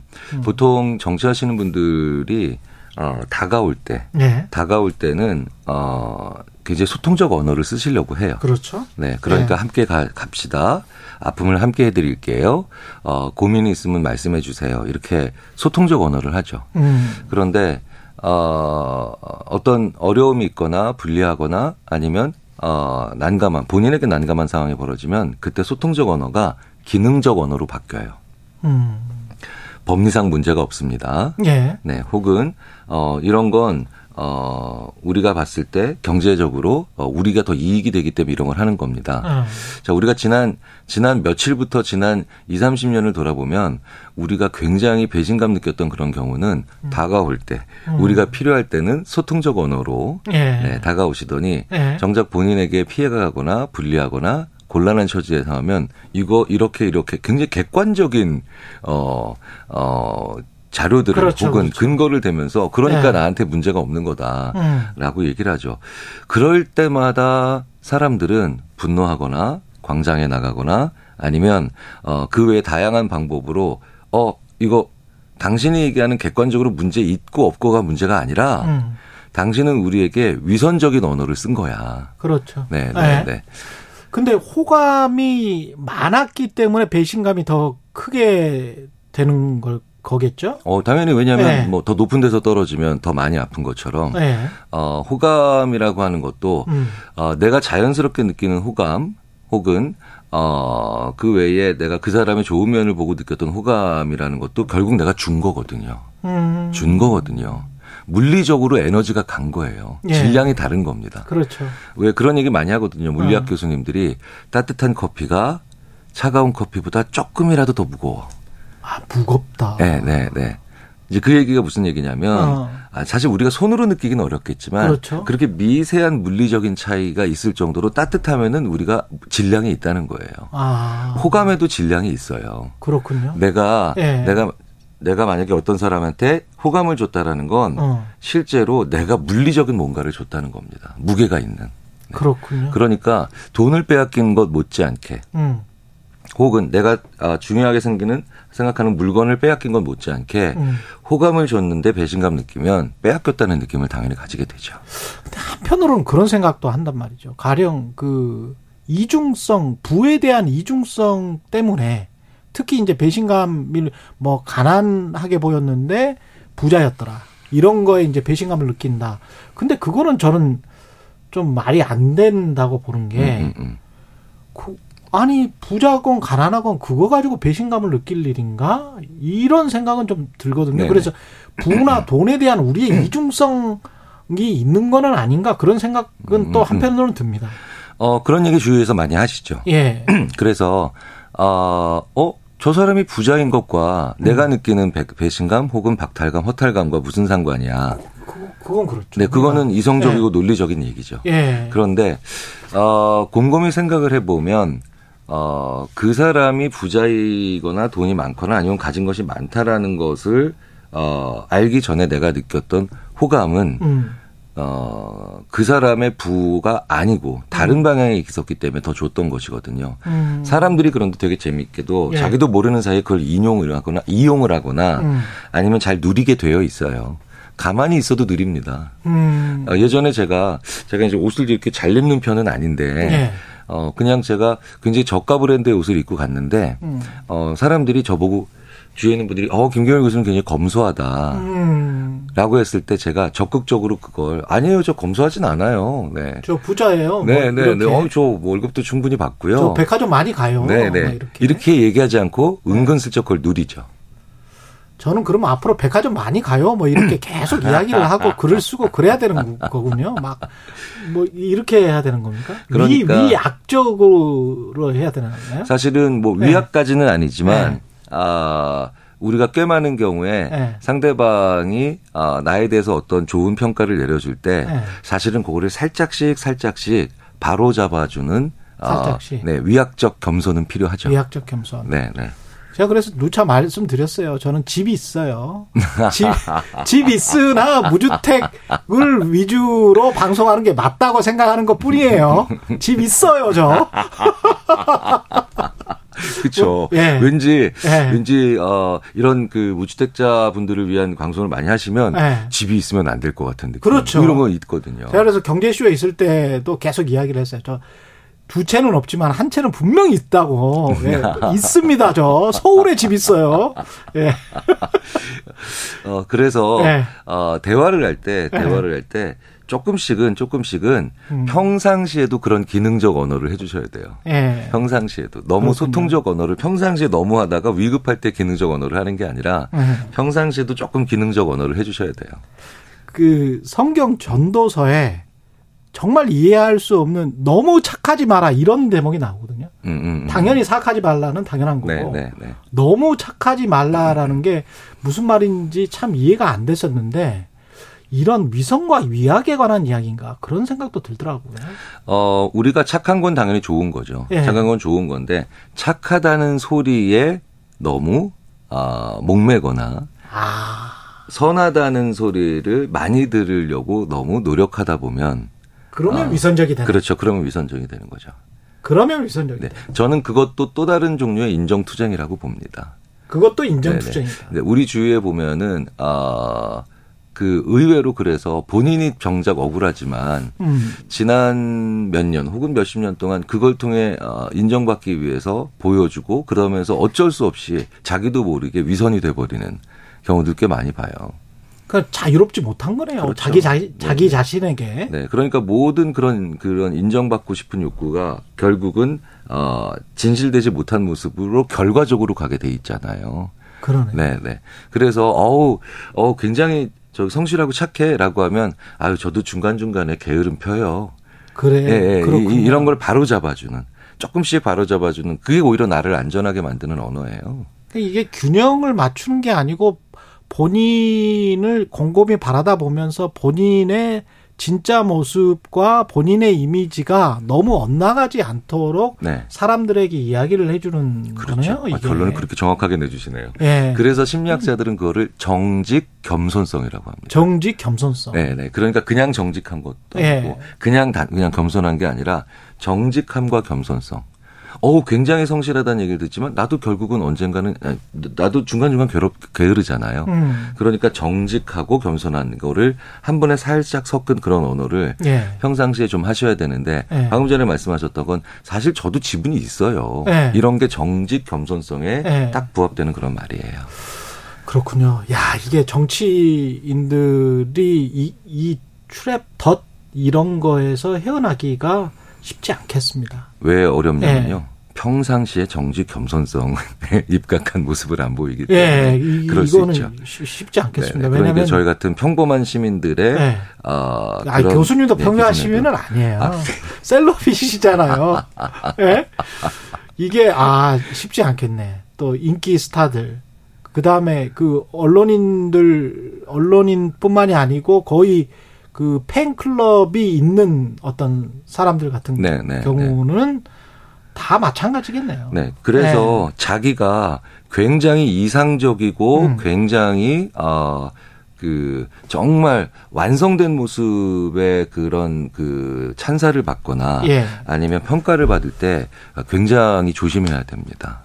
네. 그렇군요. 네. 그 사, 사람은 그렇게 해야 되고. 그런데 아까 어떤 분이 어, 어떤 질문이 좋은 질문이 있었는데 훅 지나가 버려가지고 제가 다시 등장을 하면 예, 예, 말씀 드릴 거 드려야 될 것 같고 배신감이 배신감을 그러면 안 느끼려면 그 사람에 대한 기대 음, 음, 음. 기대를 좀 덜 해야 됩니까 우리가? 그 사람에 대한 기대를 덜해야 배신감을 덜 느낀다 맞는 말씀이시죠. 예. 그런데 그 사람에 대한 기대를 덜 하려면 뭘 해야 되나요? 음. 그 사람한테 바라는 게 적어야 돼요. 음. 그 사람한테 원하는 게 적어야 되죠. 사실은 우리는 항상 어떤 사람을 만날 때마다 저 사람이 나한테 해줄 수 있는 게 뭘까? 저 사람을 통해서 얻을 수 있는 게 뭘까를 좀 많이 생각하는 경향이 있어요. 예. 그냥 그런 사람이구나. 아, 아 저런 사람이네. 음. 라고 생각하는 좀 조금 어, 이해관계를 많이 섞지 않은 생각을 우리가 평상시에 많이 해야 돼요. 예. 조금 전까지는 배신감을 느끼게 만드는 분들에 대한 얘기를 했지만 예. 이번 지금 이 짧은 순간에 저는 왜 우리는 이렇게 자주 배신감을 느끼느냐. 음. 그렇다면 우리가 우리 역시도 그 사람한테 원하는 게 많았고 그렇죠. 기대하는 게 많았고 예. 소위 말하는 속셈이 좀 있었다는 뜻이 되겠죠. 근데 멀리 떨어져 있는 뭐 아이돌이나 정치인 말고 가족이나 친구한테 느끼는 배신감은 좀 다릅니까? 그거는? 어, 가족 간에 가지고 있는 신념 중에 비합리적 신념 중에 하나가 예. 모든 것을 나와 같이 할 것이다. 모든 의견이 나와 같을 것이다. 음. 그 다음에 생각도 나랑 늘 같을 것이다라고 하는 비합리적 신념이 있어요. 그 비합리적 신념이 그러니까 어버이날에 현금을 줄 것이다. 그런데 안 줬다. 뭐 이런 거 이런 건가요? 그게 이제 약간 섭섭함으로 갈 것 같은데 예. 예를 들자면 이런 겁니다. 어떤 사회 현상을 보고 예. 만약에 이제 이런 사회 현상이 있잖아요. 뭐 네. 외교적인 것도 그렇고 국내적인 음. 것도 그렇고. 근데 제가 저거 보고 그 사안을 보고 아 저건 잘못된 것 같은데 어. 라고 했는데 제 아내가 아니 그게 꼭 그렇게 잘못된 거야? 라고 하면 사실은 아, 떨어져 그럼- 있는 사람들끼리는 토론이 되겠지만 그렇죠. 가족끼리는 뭐야 같은 집에 살면서 이런 것도 안 맞아? 아 그러네. 네네 그렇게 되죠. 그런 거 느낄 때 이- 있었습니다. 네. 저도. 그래서 예. 가족 간에 오히려 다양성을 존중하지 않으면 예. 어 아주 쉽고 아주 사소한 사안으로도 어 원망이나 아니면 불화가 생길 수 있거든요. 음. 그런 걸 비합리적 신념이라 그래요. 그래서 평상시에 가족들끼리 아주 친한 사람들끼리 늘 모든 걸 함께 한다라는 걸 어, 조금씩은 조심스럽게 봐야 됩니다. 너무 좋은 질문들이 많아서 요거 하나만 하겠습니다. 아, 교수님 시간이 거의 다 됐는데 오수정 님이 교수님 저는 겸손과 위선을 구분 못 하겠어요. 어, 네, 알려주세요. 네, 이렇게 네, 네. 말씀하시죠. 어, 겸손은 예. 겸손은 예를 들자면 이런 거죠. 뛰어난 사람이다, 훌륭한 사람이다 했을 때 저도 사실은 이런 어, 안 좋은 측면이 있습니다. 음. 라고 그 반대되는 거를 솔직하게 얘기하는 게 겸손이고요. 겸손이고. 네.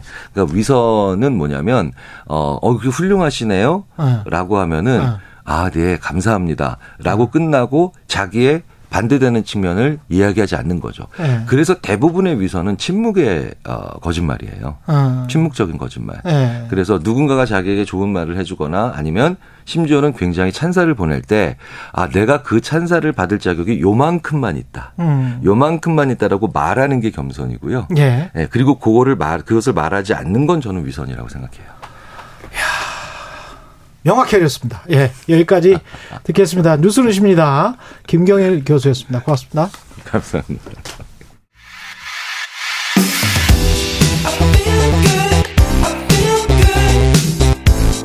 세상에 이익이 되는 방송 최경영의 최강 시사 네 오늘부터 사흘간 일본 히로시마에서 주요 7개국 G7 정상회의 열리는 것 아시죠? 다음 주에는 후쿠시마 오염수 관련해서 한국 시찰단이 일본 방문할 예정이고요. 일본 현지 분위기 좀 알아보겠습니다. 이영채 일본 게이센 여학원대 교수 전화로 연결돼 있습니다. 안녕하세요. 네, 안녕하세요. 예, 이번 G7의 핵심 의제는 뭐라고 지금 일본에서는 이야기합니까? 네, 인마 이번은 이제 히로시마에서 지금 개최되고 있기 때문에 예, 막 일본 같은 경우는 막 히로시마가 막 피폭의 지역이기도 해서 그렇죠. 전 세계적으로 지금 핵 위기가 있다고 보는 거죠. 음. 그래서 핵 군축과 불확산 문제가 중심이 될 거다. 그리고 이제 두 번째는 지금 우크라이나에 대한 어 지원의 문제, 그리고 러시아에 대한 경제 제재, 뭐 이것이 두 번째 주제가 될 것이고요. 어, 세 번째는 경제 원래 G7은 경제 회의이기 때문에 경제 안전 보장, 그리고 마지막으로는 클린 에너지 분야와 함께 또 최근에 어 이번에 초청국 어 8개국을 포함해서는 식량 문제도 있기 때문에 식량 문제까지 거론될 거다. 아마 이러한 주제들이 거론되고 있습니다. 예, 우리가 유의해서 봐야 될 거는 어떤 것들이 있을까요? 우리 국익과 좀 직결되는 부분들은. 네, 실질적으로 뭐 한국도 이 핵무기와 관련돼서는 어 미국과의 교류도 있, 어, 이번 새롭게 워싱턴 조약도 맺었기 때문에 예. 아마 이러한 흐름에 어, 역행되지 않도록 좀 같이 봐야 될 것 같긴 하고요. 예. 이제 우크라이나에 대한 어 이 경제 제재, 아, 음. 그 군사력 지원이죠. 군사력 네. 지원과 러시아에 대한 경제 제재를 강도 높게 한다고 하는데 한국이 거기에 어디까지 개입을 할지에 대한 부분도 중요한 것 같습니다. 어, 음. 그리고 이제 세 번째는 아마도 G7 회의라기보다는 예. 어, G7 회의가 끝나고 이 한미일 정상회담이 있을 때 이 한미일 정상회담에서 이 중국 관련된 내용에 대해서 어 한국이 어디까지 어 발언을 할지 물론 음. G7 회의에서도 어 어 이 법에 의한 어 지배에 대한 부분을 훨씬 더 강조하고 있을 것 같은데 예. 여기에서 한국의 윤석열 대통령이 어 어떤 발언을 하게 될지 좀 이번 이것도 관심 사항인 것 같습니다. 러시아 경제 제재 관련해서 뭐 원유랄지 가스랄지 그런 것들을 뭐, 뭐 수입을 더 하지 말자 뭐 이쪽으로 지금 가는 거예요? 우리도 또 수입 못하게 하고 그렇게 하는 그렇- 겁니까? 지요. 지금 이번에 초청된 어 다른 8개국들 같은 경우는 예. 에너지 문제가 많이 있죠. 그렇죠. 어, 지금 글로벌 어, 사우스 국가들도 그렇고 음. 이제 그런 국가들이 경제적으로 중국과 의존 관계를 갖고 에너지를 러시아에서 수입을 하고 있는데 예. 막 지금 G7은 실질적으로 요즘에는 G20 국가가 거의 다 결정을 하기 때문에 음. G7은 역할이 약화되고 있죠. 예. 그런데 이제 여기에 이 글로벌 사우스 국가들을 포함을 해서 오히려 영향력을 높이려고 했을 때 특히 러시아에 대한 어 에너지 의존도에 대해서 음. 어 지적을 할 것이고 아마 이런 부분을 포섭해 가려고 할 때 어 한국도 러시아의 관계에 대해서 이 경제 제재의 문제와 이 에너지 의존도에 대한 부분들을 어 뭔가를 표명하지 않으면 안 되는 좀 이런 부분들도 있을 것 같습니다. 그러네요. 그러면 그 아까 말씀하셨다시피 중국과 관련해서도 양안 문제 관련해서도 뭔가 뭐 나옵니까? 어, 일본의 보도에 의하면 G7에서 역대 중국에 대한 인식 중에 가장 강력한 것이 나올 거다라고 이렇게 사전 보도가 나오고 있는 것 같습니다. 그래요. 어, 그렇지만 이제 이 부분이 뭐 중국에 대해서, 어, 어떻게 보면은, 어, 어떤 군사적이라든지 경제 제재 이런 부분을 이야기하는 건 아닐 것 같고요. 예. 어, 중국이 이, 이, 어, 사우스 차이나라든지 그리고 이 양안 해협에서의 힘에 의한, 어, 이 법 질서의 개편에 대해서는 강력하게 대응하겠다고 하는 것이고요. 하지만 어제 미일 정상회담이 어제 저녁에 먼저 있었는데 예. 뭐이 자리에서 주된 논의들을 보면 이 음. 타이완 해협 문제에 대해서도 공동 성명에 담길 것인데 음. 어 일본 입장에서는 지금까지 어 미일 연계로 해서 이 문제 대응을 하겠다. 그리고 대만 해협의 같은 경우는 평화와 안정을 강조한다. 그리고 양안 문제는 평화적 해결을 요구한다. 아마 미일은 이 정도 선에서 원칙적으로. 어, 성명문을 예, 나올 것 같고 기시다 수상이 지금 의장국으로서 그렇게 강력한 발언을 하기는 쉽지 않을 것 같습니다. 그러면 그 정도면은 괜찮은 거죠? 우리 네, 입장에서 실질적으로 그렇죠. 한국 입장에서는 뭐 지금까지 어 물론 대만 해협의 적극 개입이라든지 예. 이런 부분은 대통령 발언은 있었지만 한국이 실제 공식 문서화한 경우는 어 많지 않죠. 그렇죠. 어 그런데 이제 이번 G7에서 어 실제로 양안 문제에 대한 개입이라든지 이런 부분이 예, 되고 있는 것에 서명을 하게 되면은 이것은 좀 문제가 되겠죠. 어 그렇지만 오히려 이 평화적인 해결 어 그리고 평화 안정 이런 부분에서 좀 멈추기를 어, 바라고 있습니다. 한국 대통령이 관련해서 뭐 이- 어, 연설을 해달라 그런 초, 그런 이야기가 있었다고 하는데 그거는 뭐 확정이 됐습니까? 어 일본 쪽에서는 공짜로 나오고 있지는 않고요. 예. 어 그리고 한국 측에서도 어제 보도에 의하면 부정을 하고 있는 것 같은데 음.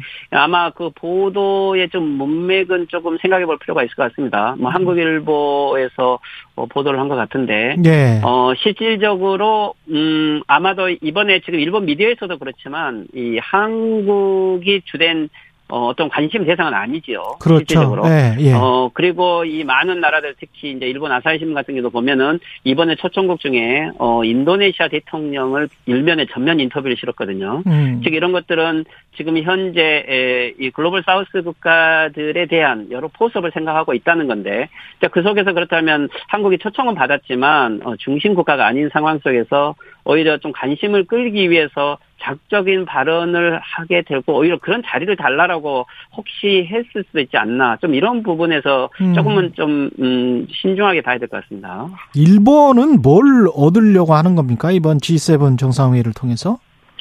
네, 일본은 첫째는 어, 히로시마라는 지역이 피폭 지역이고 그렇죠. 어, 물론 이번에 핵무기 감축 그리고 핵 사용을 하지 않겠다라는 어, 선진국 들의 즉 G7 국가들에게 합의를 만드는 것은 중요할 것 같고요. 예. 온- 뭐 오늘 오후에 행사가 되겠지만 이 G7 국가 정상들이 이 히로시마 위령탑에서 수도를 하는 모습만 가지고서도 역사적인 이 사진이 될 것입니다. 음. 어, 이게 이제 일본을 중심으로 이 핵무기 이 완전 어, 폐기에 대한 이 세계적 메시지를 만든다. 이것이 키시다 수상은 일본인들의 어, 피폭에 대한 이 기본적인 심리를 봤을 때 음. 아주 인기를 얻을 수 있고요. 예. 어, 그리고 또 한 가지는 지금 일본 입장에서는, 어, 이번에, 어, 초청국들 중에서 이 아세안 국가의 의장 인도네시아, 그리고 아프리카 연합, 예. 어, 그리고 태평양 국제도 연합의 에, 대표들을 초청을 했어요. 예. 자, 이것은 일본이 지금 외, 어, 경제적인 그리고 어, 외교를 다각화해서 넓혀 가겠다라고 하는 선언이기도 하고요.